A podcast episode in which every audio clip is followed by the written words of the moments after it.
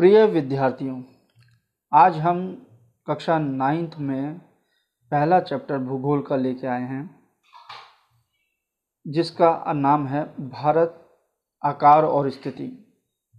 आइए थोड़ा इसके बारे में मुख्य बिंदु पढ़ते हैं। भारत उत्तरी गोलार्ध में स्थित है।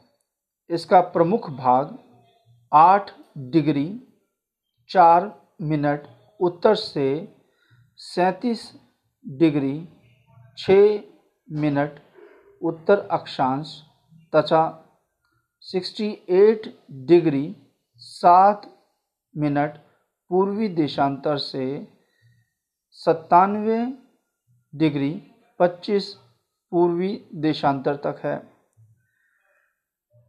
कर्क रेखा साढ़े तेईस डिग्री उत्तर में भारत को लगभग दो सम बराबर भागों में बांटती है। ये डिग्री जो होती है, साढ़े तेईस डिग्री उत्तरी अक्षांश की बात जब हम करते हैं तो कर्क रेखा की बात करेंगे, दिशाओं का फ़र्क होता है। और अगर हम साढ़े तेईस डिग्री दक्षिण दिशा की बात करेंगे तो वो मकर रेखा की बात होती है और ज़ीरो डिग्री पर भूमध्य रेखा होती है। जब लाइनें पैरलर होती हैं, बिल्कुल सामने सामने होती हैं हम उनको अक्षांश रेखाएँ कहते हैं, यानी कि वो हॉरिजेंटल लाइन होती हैं एक के ऊपर एक लाइन होती हैं, उसे हम अक्षांश रेखाएँ मानते हैं, काल्पनिक रेखाएँ होती हैं। और जब वर्टिकल रेखाएँ, यानी ऊपर से नीचे की ओर जो रेखाएँ होती हैं, जिसे हम देशांतर रेखाओं के रूप में देखें, देखते हैं। यह हमने बहुत पहले भी पढ़ा था, पढ़ते आ रहे हैं, तीसरी, चौथी, पाँचवीं से पढ़ते आ रहे हैं। भारत के दक्षिण पूर्व में अंडमान और निकोबार द्वीप समूह। अंडमान ऊपर आता है और निकोबार उससे नीचे होता है। द्वीप समूह है, जो बंगाल की खाड़ी में है।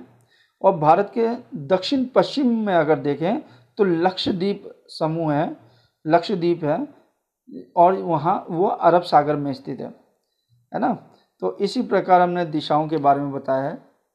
भारत के भूभाग का कुल क्षेत्रफल लगभग 32.8 लाख वर्ग किलोमीटर है। भारत का क्षेत्रफल संसार के कुल भौगोलिक क्षेत्रफल का 2.4 परसेंट है, जबकि भारत में, भारत की पॉपुलेशन विश्व की पॉपुलेशन का 17 परसेंट के आसपास है। यानी यहाँ पे पॉपुलेशन ज़्यादा है और क्षेत्र कम है। भारत भारत संसार का सातवां बड़ा देश है। क्षेत्रफल की दृष्टि से देखें और अगर हम पॉपुलेशन की दृष्टि से देखें तो भारत पॉपुलेशन की दृष्टि से दूसरा बड़ा देश है। पहले नंबर पे चीन आता है जनसंख्या की दृष्टि से। अब क्षेत्रफल की दृष्टि से पहले नंबर पर जब हम देखते हैं तो रूस का नाम आता है।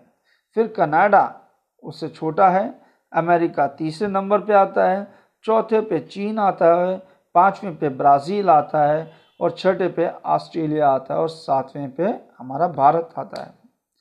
भारत की स्थल सीमा, यानी बॉर्डर लाइन जो होती है, वो लगभग पंद्रह हज़ार दो सौ किलोमीटर लंबी है। और अगर हम देखें कि भारत किस देश के साथ हमारी सबसे लंबी बॉर्डर शेयर करता है तो वह है बांग्लादेश। बांग्लादेश के साथ हम सबसे लंबी बॉर्डर लाइन को शेयर करते हैं।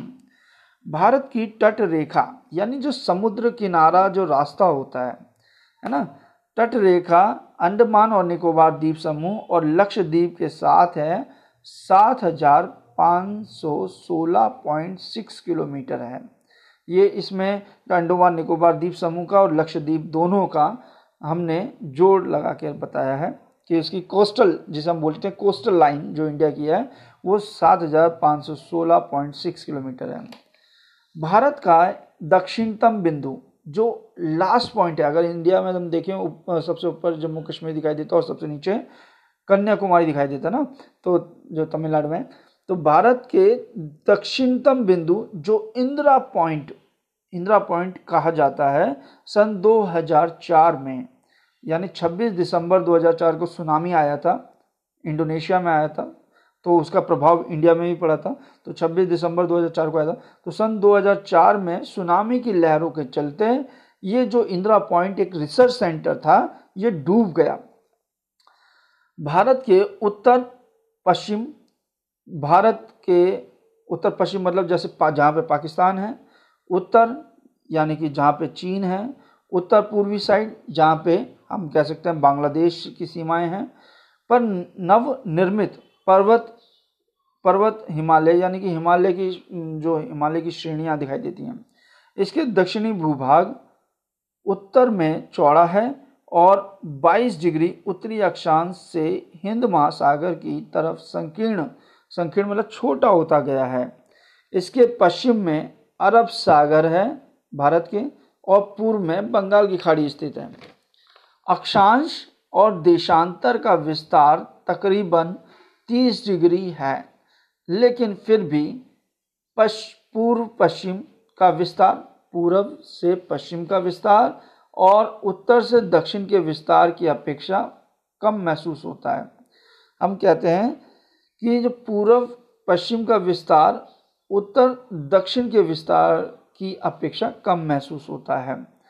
गुजरात से अरुणाचल प्रदेश, गुजरात वेस्ट में पड़ता है बिल्कुल, पश्चिम में, और अरुणाचल प्रदेश पूर्व की साइड पड़ता है, कि स्थानीय समय में दो घंटे का अंतर है। एक ही देश में दो घंटों का अंतर है। अतः साढ़े बाईस बयासी डिग्री 82 डिग्री 30 मिनट पूर्व देशांतर रेखा भारत की मानक यमयोत्र रेखा कहलाती है। जो उत्तर प्रदेश में मिर्जापुर से गुजरती है। हम देखते हैं, गुजरात से अरुणाचल प्रदेश का जो स्थानीय समय है, उसमें दो घंटे का अंतर दिखाई देता है और बयासी डिग्री तीस मिनट पूर्वी देशांतर रेखा, ये हमारे स्टैंडर्ड रेखा है स्टैंडर्ड मानक रेखा बोलते हैं हम इसे, मानक यमयोत्र रेखा, जो उत्तर प्रदेश के मिर्ज़ापुर से गुजरती है। अक्षांश का असर दक्षिण से उत्तर की तरफ़ दिन और रात की अवधि को बढ़ा देता है। अगर हम देखते हैं, अक्षांश का असर दक्षिण से उत्तर की तरफ़ दिन और रात की अवधि पर पड़ता है। ठीक है? ओके।